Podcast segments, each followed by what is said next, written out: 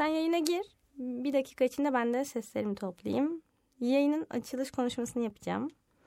Sonra sizi tanıtacağım. Sonra size siz kimsinizdir diye kısa bir soru soracağım. Hı hı. Sizi birazcık tanımış olacağız ama ne kadar bilgi vermek isterseniz o kadar. Yani Tamam. Hiç önemli değil. Tamam. Hedefimiz sadece bu filmden keyif alalım. Birazcık da sizi merak edenler olacak çünkü görmedikleri için Hı o. hı, hı hı. Size dair kafada şekillenmesi için bir şeyler olacak. Sonra film üzerinden bir goy goy çevirdiğin akabinde yayının kapanış konuşmasını yapıp hediyeleşip bitireceğiz. Tamam. Tamam. Tamam. Onur hazırım. Tamam. Genç Yahan'ın bir film daha programının 9. bölümüne hepiniz hoş geldiniz. 8. bölümde Ender Ekim ve Rabia Çakmak Ekim'le uçurtma avcısını konuşurken Afganistan'a ışınlanmıştık. Oralarda başına gelenleri dinlerken tedirginleşmiş ve tebessüm etmiştik. Bu bölümde Serdar Aslan'la 3 Aptal filmini konuşmak üzere Hindistan'a geçiyoruz. Efendim hoş geldiniz. Hoş bulduk. Serdar Aslan film okuru, sinema yazarı, içerik, senaryo ve seyirci danışmanı. 1986 doğumlu. Şu ana kadar 3 kitabı yayınlandı. Efendim eklemek istedikleriniz var mı? Yani çok değerli toplu. Gayet e, onun haricinde ne diyebilirim? E, sinemayla ilgileniyorum. E, izliyorum, yazıyorum. E, insanların daha derinlikli ve doğru nasıl izleyebileceğine dair e, onlarla bir şeyler paylaşıyorum. Özetle böyle. Pekala. Ben gül çayınızı doldururken size bu hepimizin Three Idiots diye bildiği filmi bir sorayım. Ne zaman izlediniz? Neler hissettiniz? Ne yaptınız? Ne zaman ilk izledim? Ee, yani ilk izlemem çok olmuştur tabii. Ee, muhtemelen ilk gösterimi 2009 yılında oluyor. Ee, o- yani Türkiye'de gösterimi e, birkaç yıl sonra olmuştur. O süreçte izledim. Ee, sonra e, hakkında bir yazı yazmam istenmişti. E, o yazı yazarken de 2014 veya 15 olması lazım. Tekrar izlemiştim. E, bu program için bir defa daha izledim. E, aslında Amir Khan üzerinden yani konuyu daha çok e, herhalde konuşuyoruz ya da anlıyoruz. Onun eğitim filmleri üzerinden. Bu da onlardan biriydi. E, ta- ve e, okul eğitim sistemini ele alan, ona eleştirel bir bakış getiren bir film olması açısından da kıymetli bir yapım bence. Peki Amerikan sever misiniz? Diğer filmlerini falan beğenmiş miydiniz? Ya evet bir eğitimci olarak yani bunu atıyorum. E, evet eğitime getirdiği bakış açısından seviyorum. E, film dili tabii Hindistan sineması, Bollywood ve yani o kalıplar içerisinde belki basit kaçan ya da bizim çok içine girmediğimiz e, bölümler olabilir ama e, o Hindistan'ın, Bollywood'un kendi gerçekliği içerisinde kabul ettiğimizde eğlenceli filmler. Yani sizinle Bollywood'u ayrı, Amirhan'ı ayrı, Üç İdiot diye işte Üç Aptal diye bildiğimiz filmi ayrı ayrı konuşmak istiyorum. Evet Çünkü bence tabii. işin böyle magazin taraflarında hı. bir kere zaten adamın adını falan böyle araştırınca çok eğlendim. Normalde hepimizin işte bildiği isim Amirhan diye sesleniyoruz. Normalde ismi Muhammed Emir Hüseyin Han. Hı hı hı. Dedim ki yani bu böyle bir aşiret şeyi gibi Hindistan'da da böyle demek ki ki e, ödüllere doymayan Hı hı. işte ki şu an konuşacağımız film en büyük Hindistan'da en büyük gişe rekoru kıran Evet, film evet. yabancı Hı noktasında da yani diğer basınlarda vesaire. Aslında zaten hani çok eğlendiğimiz, kaliteli bulduğumuz bir yapım. Hı hı. Ve e, ben izlenilmeyen bir okulda görmedim. Yani kendim de derslerde muhakkak gibi yerlerde denk geldim.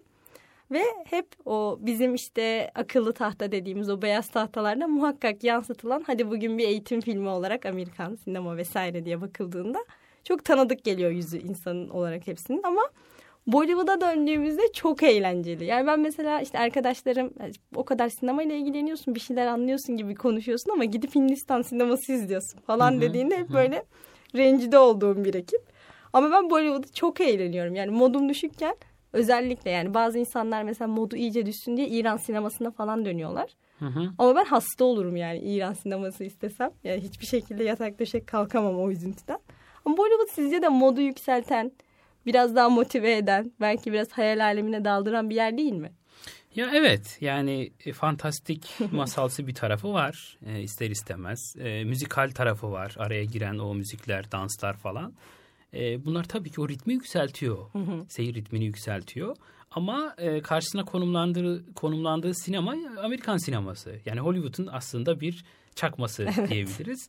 E, ama bunu çakarken şey yapıyorlar. Yani Hindistan dokusunu da yediriyorlar. Mesela o müziklerle, danslarla, o ritimle işin içerisine e, şey giriyor. Hindistan giriyor.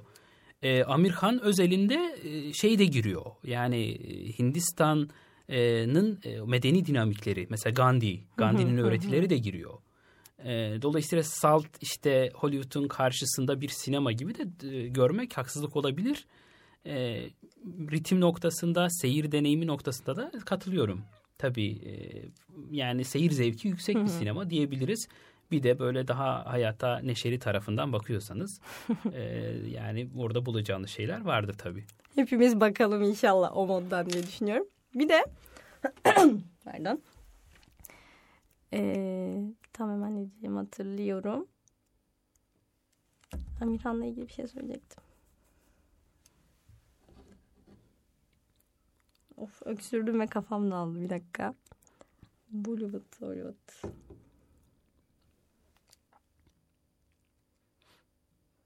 Filme geçebiliriz belki biraz daha içeriğine şeyine falan. Hı hı. Bir yer başka genel çerçevede. Yani ben muhakkak hatırlarım bir yerlerde de. Hı hı. Şeye gireyim. Bir de bahsettiğimiz film 550 milyon falan yapmış bir film. Yani hı hı. baktığımızda çok çok yüksek ama böyle çok da uzun. Ee, bir de bir şey ekleyecektim.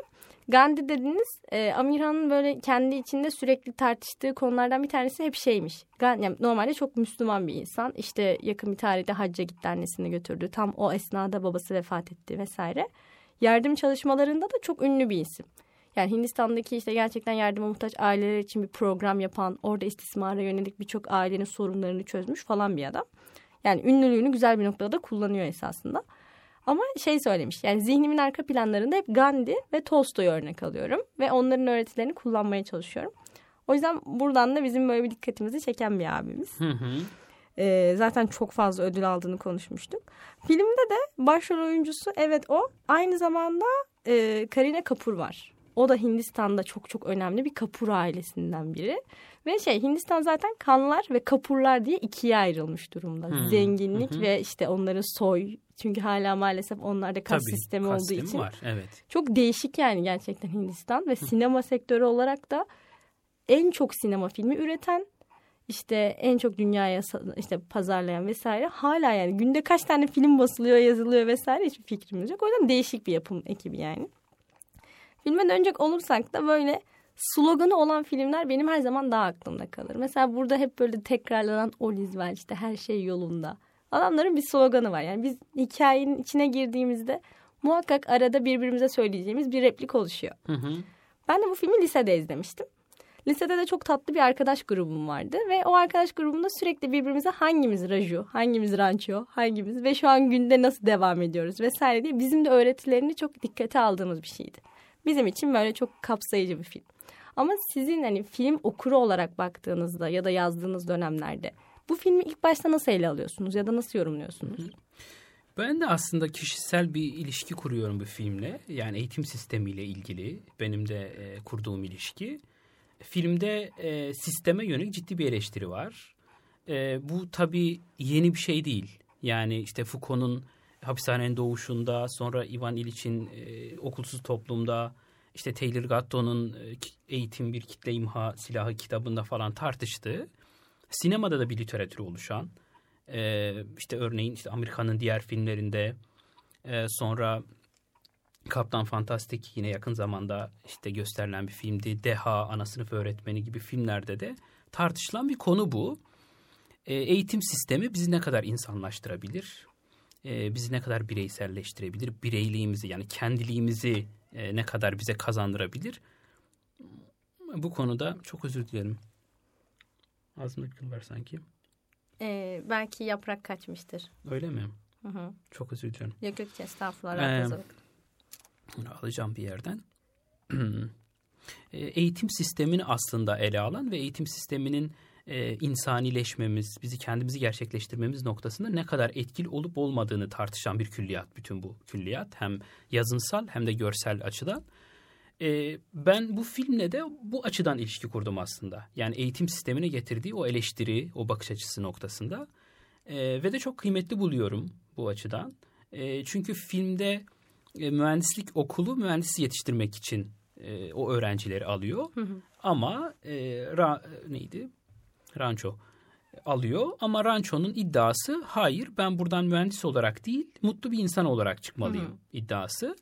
E, bu çok büyük bir iddia. Yani eğitim sisteminin, bütün sistemin aslında e, insanı sıkıştırdığı o dar yerden nasıl çıkabilirizin belki cevabı.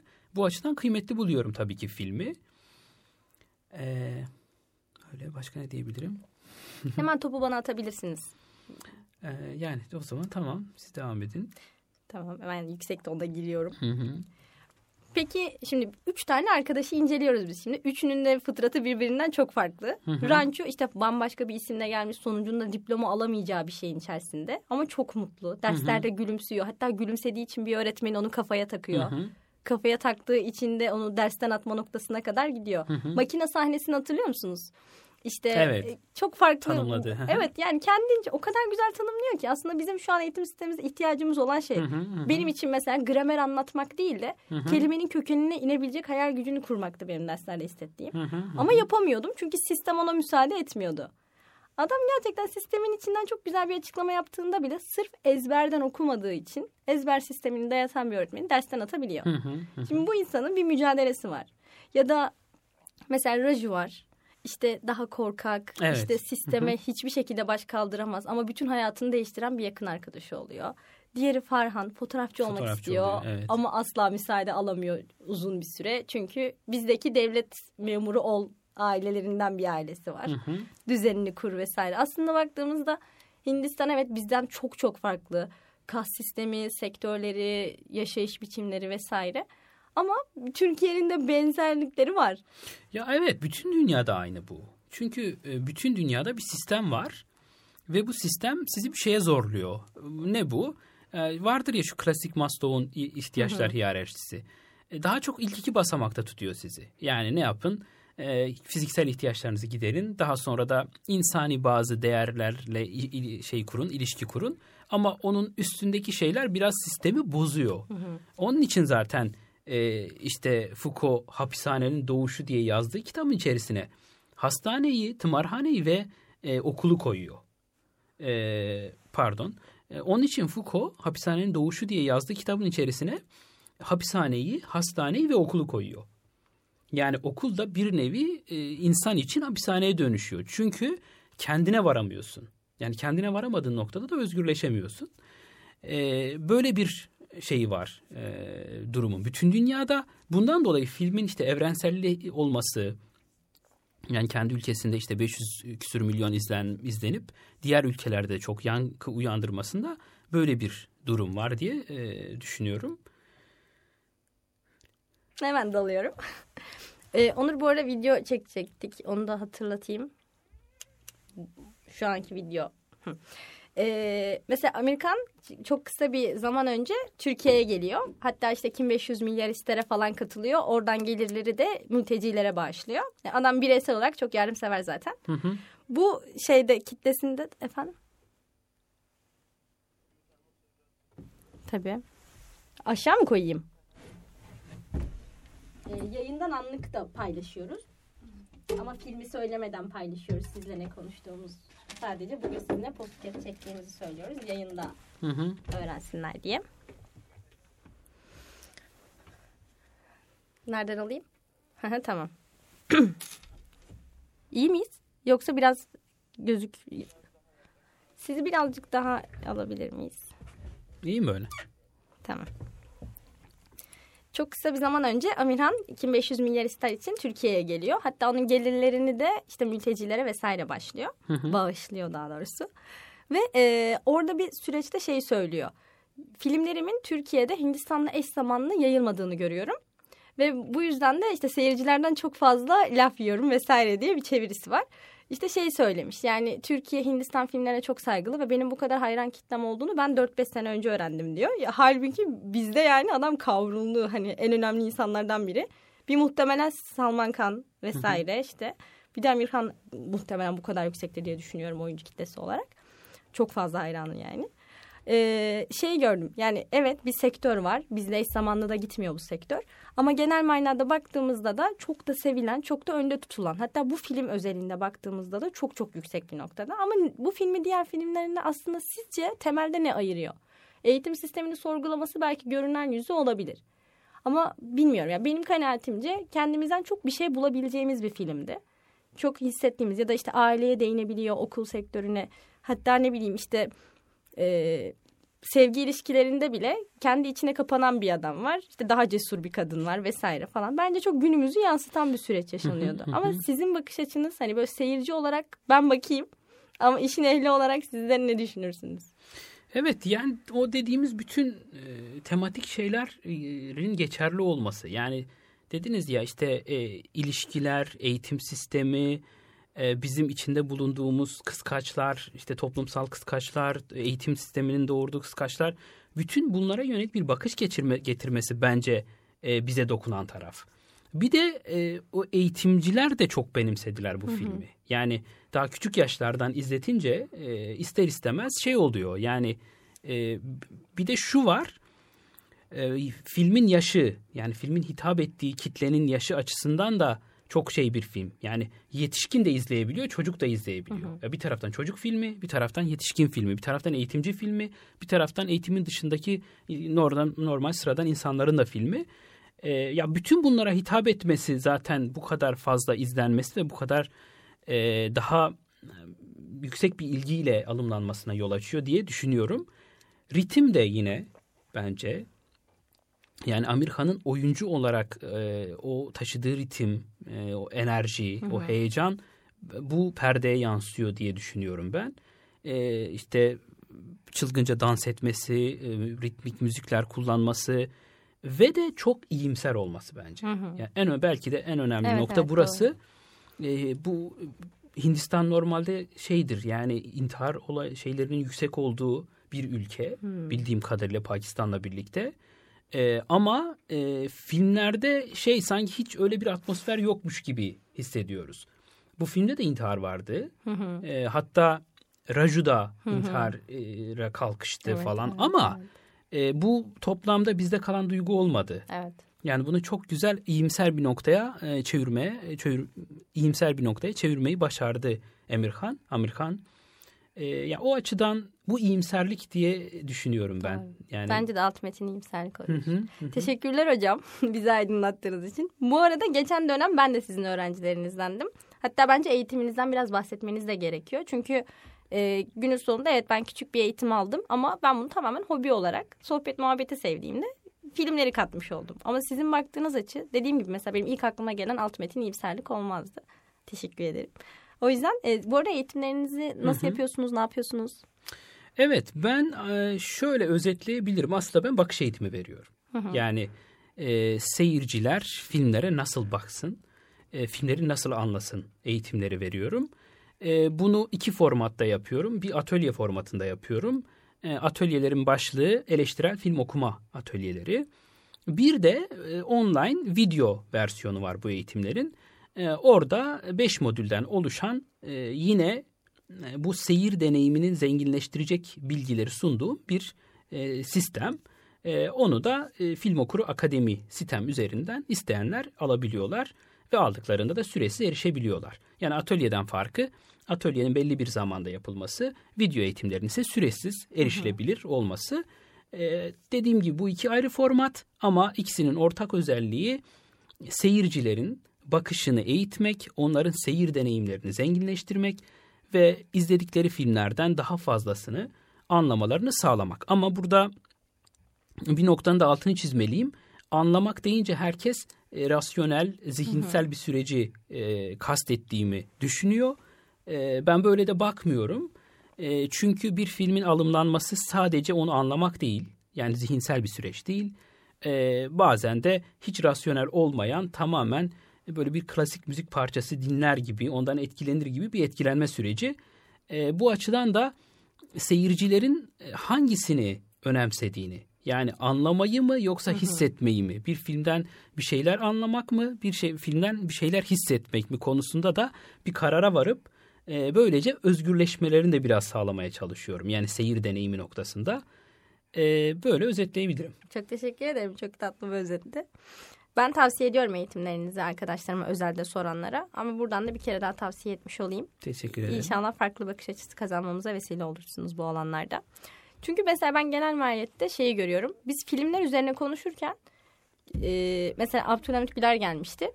Birlikte konuşurken Christopher Nolan'a işte selamlar ve hidayetler duasına falan dönmüştü yayın. Çok komikti.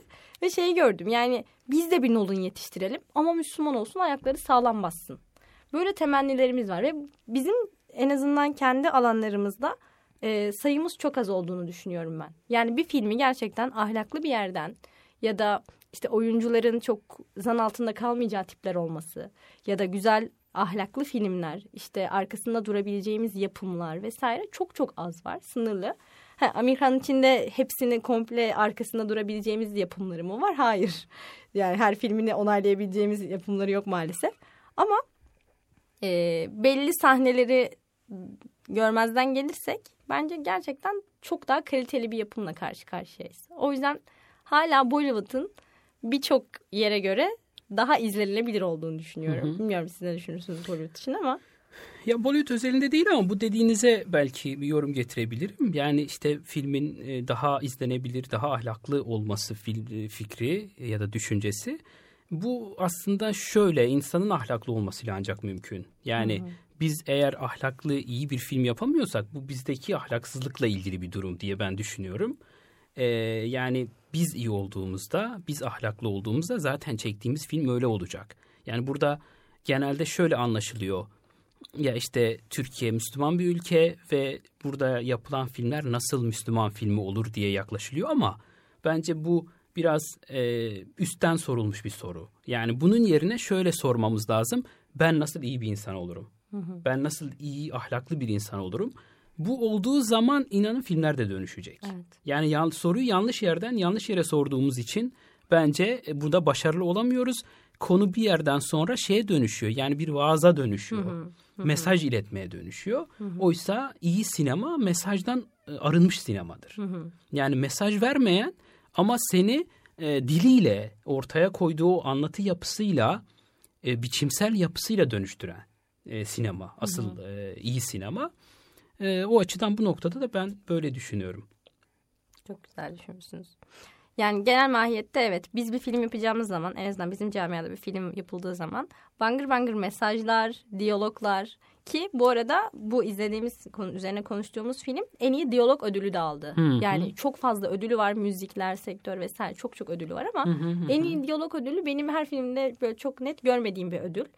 Ve baktığımızda gerçekten hala benim için de yani lisede ilk izlediğimde benim hayatımda çok çok etkisi oldu. Gerçekten çok tatlı bir arkadaş grubunda olmasaydım belki bu kadar etkilenmezdim ama üniversitede birçok farklı derse girmeme vesile oldu mesela ranço benim için. İşte İngilizce dersleri bittiğinde psikolojiye de, siyasete de, hukuka da. Böyle boş kaldıkça başka derslere çünkü girilebilir. Ben onlardan diploma istemiyorum ki ya geldi günün sonunda. Ya da kurslara girebilmek vesaire. Muhakkak hani o çevrede bize bangır bangır mesaj vermiyor dediğiniz kısımda. Bence de çok haklısınız. İnşallah yine de çok güzel şeyler üreten en ahlaklısı da biz izlediğimiz yayınlarımızda olur diye ümit ederim. Ee, Onur kaçıncı dakikadayız? Çok güzel. 23. Kaç dakika oluyor? Ee, bize kalmış. Hı hı, tamam. Ama hani hiç teklemeden ne konuşsak diye düşünmeden gelmiş olmamız çok güzel. Şimdi nerelere değinelim? Çoğu şeyi konuştuk. Teşekkür ederim. Güzel gidiyoruz bence. Rica ederim. Ben teşekkür ederim. Hı hı. Hı hı. Hı hı. Evet evet bence de. Ee, sevdiğimiz beğendiğimiz bir iki sahne üzerine de konuşalım. Tamam. Tamam.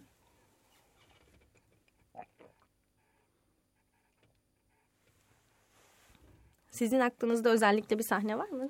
Ama... Ya ben aslında şeyi çok sevdim. Ee, Rancho karakterini sevdim. Şu Hı-hı. açıdan sevdim. Ee, Rancho'nun sonradan aslında Rancho olmadığını öğreniyoruz ya filmde. Ee, yani o çocuğu sevdim ben. Normalde bir bahçıvanın e, çocuğu. Ve işte zengin bir ailede hizmetkarlık yapan bir ailesi var. E, bu çocuk e, o bahçıvanlık sürecinde belki o bahçeyle ilgilenirken aslında özgürleşiyor. Yani kendisini bulduğu yer orası belki. O sisteme küçük yaştan girmediği için e, çok şekillendiremiyorsun. Yani onu sisteme hapsedemiyorsun. Benim mesela filmde en sevdiğim kısım şeydi. Yani e, rançonun o tavırlarıydı, o yapısıydı. O böyle ipe sapa gelmez görünen hı hı. ama ehlileştiremediğin. E, ama şu da değil. Yani e, biz bunu şöyle de anlayabiliriz. Ya ehlileştirilememek, işte sisteme karşı olmak, saçma sapan davranmak. Bugün bunun işte sosyal medyada evet. falan birçok örneğini görüyoruz. Maalesef. Kastımız bu değil ehlileştirilemiyorsan ne koyuyorsun ortaya? Hı hı. Yani ne kadar orijinal bir bakış, ne kadar yenilikçi bir bakış e, ve eylem geliştirebiliyorsun. E, bunu da ortaya koymak lazım. E, Rancho bunu yapabiliyordu. Yani farklı bakarken ya da herkesin baktığı açıdan bakmazken o farklı bakışıyla yeni bir yorum getiriyordu. Yeni bir eylem biçimi doğuruyordu ve bunun sonuçlarını da filmin sonunda gördük zaten çok güzel. Yani o müthiş açık manzarada e, hat, özgürleşme diyorum ya. Yani tam özgürlüğü e, şey yapan, görselleştiren bir sahne o. İşte bir denizde böyle bir kara içerisinde balık şey tutuyorlar, uçak uçuruyorlar falan. E, yani o görsellik de tam o özgürleşmeyi zaten bize yansıtıyordu. Bu açıdan ben Amerika'nın bizzat o öğrencilik sürecini, e, o ipe sapa gelmezliğini sevdim diyebilirim bütünüyle. Hı hı. Yani sahne olarak yine baktığınızda evet ben evet ne kadar tatlı bir sahne falan diye bakıyordum ama muhtemelen orada özgürlük algısını bize hissettiren sizin bakış açınızdan empati kuracağım şu an. O hapishane olmaması, genel tabii duvarlar ki, olmaması tabii, değil mi? Tabii tabii kesinlikle çok güzel bir bağlantı kurdunuz burada. Ee, işte hapishanenin doğuşu dedik ya hapishaneden kaçış. Hı hı özgürlüğe kaçış da diyebiliriz burada. Hı. Özgürlüğüme kaçışım. Buradan e, Ali İzzet Begoviç'e de böyle bir selam çaktı kendiliğinden. Selamlar her zaman ellerinden öpüyorum dedeciğim. Evet e, kesinlikle yani o da o özgürleşmenin görsel bir yansıması. Bir de okulda işte hiç birbirini sevmeyen o bir sonraki rakip diyeyim ama adam asla rakip olarak bile görmüyor yani diğer taraf görüyor. Hı hı. İşte lakabının susturucu olduğu Çatır. adam. Çatır. ee, onun mesela işte sen hiçbir şey olamamışsın. işte bir tane okulda öğretmen olmuşsun. işte birkaç çocuğu değiştirmeye çalışıyorsun. Hani dünyayı kurtaracaktın. Hani sistem oluşturacaktın falan diye böyle iddialı iddialı geldiğinde ama Adam gerçekten kendi hayallerini gerçekleştirmiş. İşte bilim insanı olmuş. Çok değişik bir eğitim sistemi kurmuş. Aynı zamanda Hatta çadırın patronu olmuş. olmuş. Evet. Harika bir sahneydi yani. Onu da gerçekten kendini gösterebildiği. Ya benim için de son sahne çok tatlı ama bir şey kısmı da çok etkilemişti beni. Profesörle diyalogları. Evet. Yani mesela bizim işte geleneğimizde evet yaşlılarla çok çatışmayız. işte büyüklere saygısız davranmayız vesaire falan. Ama iki eğitimci olarak karşı karşıya geldiğimizde şu an bile mesela birçok belki emekli öğretmenler için söyleyebiliriz bunu. Yeni bir şeyler yapalım dediğinde bizim işte yeniliğimizi e, çok abartı bulan bir sisteme dönüşüyordu süreç. Yani aslında çok iyi niyetliler ama yeni bir şey katmak sanki risk. Bu hepimiz için geçerli. Bazı insanlar için yeni olan her şey risktir. Tabii ki, tabii ki. Ve e, eski olan da her zaman güvenlidir. Hı hı. Hatta geçmişteki herkesi yeniden dönerler ama geleceğe bir adım atamaz böyle insanlar. Onlara da bir nevi saygı duyabiliyorum ama eğitimde duyulabilecek bir saygı değil bu. Çünkü ömrümüzden birkaç yıl gidecek ve mesela bizim üniversitede bir hocamız şey derdi ki çok saygın bir beydi yani. Söylediği cümleyi hiç unutmuyorum. Diyordu ki bir doktor bir hata yaptığında anında ya ölürsün ya kalırsın ve ameliyatta belli olur. O riski almak zorundadır. O yüzden dikkatli davranır. Ama hatası hemen belli olur. Ama bir öğretmenin hatası o kişi mezun olacak, diğer okulları bitirecek, iş hayatına girecek vesaire. Anca o zaman senin yaptığın bir hata belli olur diyordu. Bu film bana biraz o sözü hatırlatıyor. Evet. Hı hı. Yani eğitimde yapılan bir hatanın çok kolay bir dönüşü olmuyor maalesef. Ama hepimizin e, ranço olma gibi bir imkanı var mı? Maalesef öyle bir süreçte de değiliz. Tabii. Gerçeklik hı hı. algılarımız da var. Ama neden olmayalım? Ya aslında şey yani eğitimde yapılmış hataların geri dönüşü e, çok anlık aslında. Yani hemen aslında oluyor etkisi e, insan üzerinde, çocuk üzerinde. Çünkü çocuk etki çok açık.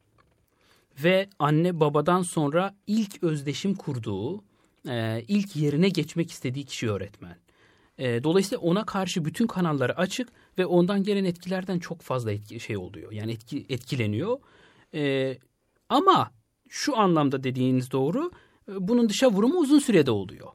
Yani bu çocuk belki e, işte küçüklükte o bilinçaltı bilinci e, şekillenirken bunu çok hissetmiyoruz ama ileride e, dışa vurduğu davranışların e, dış, dış davranışlarda yansıması olabiliyor o öğretmenin tavrının ya da o eğitim ortamının tavrının.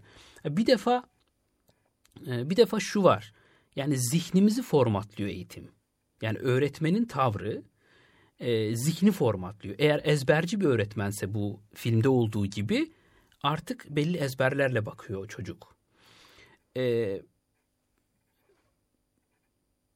hmm, gitti. Devam edeceğim. Bekleriz acelemiz Hı hı. yok. Ama daha şey bir öğretmense, mesela çocuklara kitap okutuyorsa, çocuklara bir şeyler izletiyorsa, çocukları düşündürtüyorsa, e, o çocukların zihinsel süreçleri daha farklı şekilleniyor. Yani bu mesela eğitim noktasında böyle. Ama e, öğretmenin e, bir diğer noktadaki etkisi insani noktada da. Yani çünkü bir model olarak öğrencinin karşısında ve yaptığı her davranış e, öğrenci tarafından ideal davranış olarak algılanıyor. E, Bunun için yani öğretmenlik gerçekten bakın o verdiğiniz örnek yani e, bir doktorun işte ameliyat sırasında risk alması bundan çok daha büyük bir risk barındırıyor bence. Yani eğitim hayatı ya da eğitim eğitimin içerisindeki o süreçler. Çünkü e, e, şeyde e, sağlıkla ilgili belki fiziksel bir etki sadece oluşacak ama e, eğitim bütünüyle şekillendiriyor insanı. Yani bütün ruhunu şekillendiriyor ve bu açıdan e, ben şunu söylüyorum. Yani öğretmenler her anlamda e, bir doktor, işte bir avukat, belki bu şey anlamında söylüyorum bunları. Bugün Türkiye'de işte en üst statüde yer alan meslek grupları onlardan e, daha önemli e, olmalı, önemsenmeli. Hem şartları hem de öğretmenin kendisine yönelik algısı bu noktaya çekilmeli bence. E, bu çok çok önemli bir konu. Kesinlikle katılıyorum. İnşallah öyle olur ama yani bu çevreden en saygın meslek haline gelse de bir öğretmen kendini yetiştirmeyi hedeflemiyorsa, Tabii ki, kendini tabii, saygın tabii. görmüyorsa Tabii o bakın düzeye asla çıkılmıyor. e, burada yine şunu da söyleyeceğim. Mesela hep şu denir ya işte e, çocuklar neden kitap okumuyor? Bunun sebebi öğretmenin okumaması. Bu kadar net. Yani öğretmen okuyan bir öğretmen olduktan sonra çocuk kitap okur. Kesinlikle okur. Ama öğretmen okumadığı için çocuk okumuyor. Çünkü onu modelliyor yine. Evet. Tamam. Ya en çok gördüğü kişi elbette. Ee, düşünüyorum filme dair keşke şunu söyleseydim diyeceğim bir şey kalır mı? Akşam kafaya yastığa koyduğumda ulan falan diye dertlenecek miyim? Düşünüyorum ama bence çok güzel açıkladık gerçekten. Yani Bollywood'dan Bence konuştuk. de öyle oldu ama ben belki biraz çok ciddi bir noktaya ta- taşımış olabilirim artık. Hayır hayır. Ama öyle yani seyirciyle filmi okuyan kişi asla aynı bakmıyor. Yani ben onu derste de gördüm. İşte bir sahnede arabanın geri gidişinin e, bizi geçmişe götürdüğünü söylemiştiniz mesela bir derste. Ne alaka ya araba sadece geri geri gidiyor falan demiştim ve çok sonradan bir bağlantısını izlemiştim. Aha evet falan olmuştu. Yani bazen gerçekten e, teknik farklı bir noktaya Hı hı. çekebiliyor o yüzden saygılar. O halde o zaman inceden programı kapatalım. Var mı eklemek istediğiniz bir şey? Yani teşekkür ederim. Güzel bir sohbet oldu bence. Ee, şey gibi oldu. Filmin ritmi gibi oldu. Ve her her ne kadar biraz düşürsem de siz olur tekrar şey? yükselttiniz ritmi. Teşekkür ederim. Ben teşekkür ederim katıldığınız için. Ki başından beri sizi davet ediyordum ama çok yoğundunuz. Yoğunluğunuz arasında da katıldığınız için tekrar teşekkür ederim. Rica ederim. İnşallah ilerleyen bölümlerde sizleri yine bir bölüm için ağırlarız. Umarım. Şimdi ben size genç atölyemizden yeni üretilen filmlerle ilgili defterimizden şöyle küçük Oo. bir takdim yapayım. Çok teşekkürler. Çok sağ olun. İnşallah derslerde güzel bizi zorlamayacak alanlara da geçersiniz defterlerimizle. Teşekkürler. Teşekkür ederiz. Dokuzuncu bölümün sonuna geldik. Her zaman sevdiğimiz işleri hayırla yapmaya devam edelim. İnşallah bir dahaki bölümde yeniden görüşmek üzere. Filmlerden de güzel hayatlarınız olsun. Genç Yaha'nın Instagram, Twitter ve YouTube hesabına programın tanıtım postunun altına yorumlarınızı bekliyoruz efendim. Tamam mıdır? Ee, şimdi Onur bizim fotoğrafımızı çekmek için gelecek. Tamam. Sonra da ben şöyle şurayı hafifçe toplayacağım. Sizin burada küçük bir reelsiniz çekilecek. Birkaç Tamam. soru. Tamam. Onur bakabildin mi? Reel. Tamam. Tamam ha, tahmin ettim zaten. Ben bir iki dakikanızı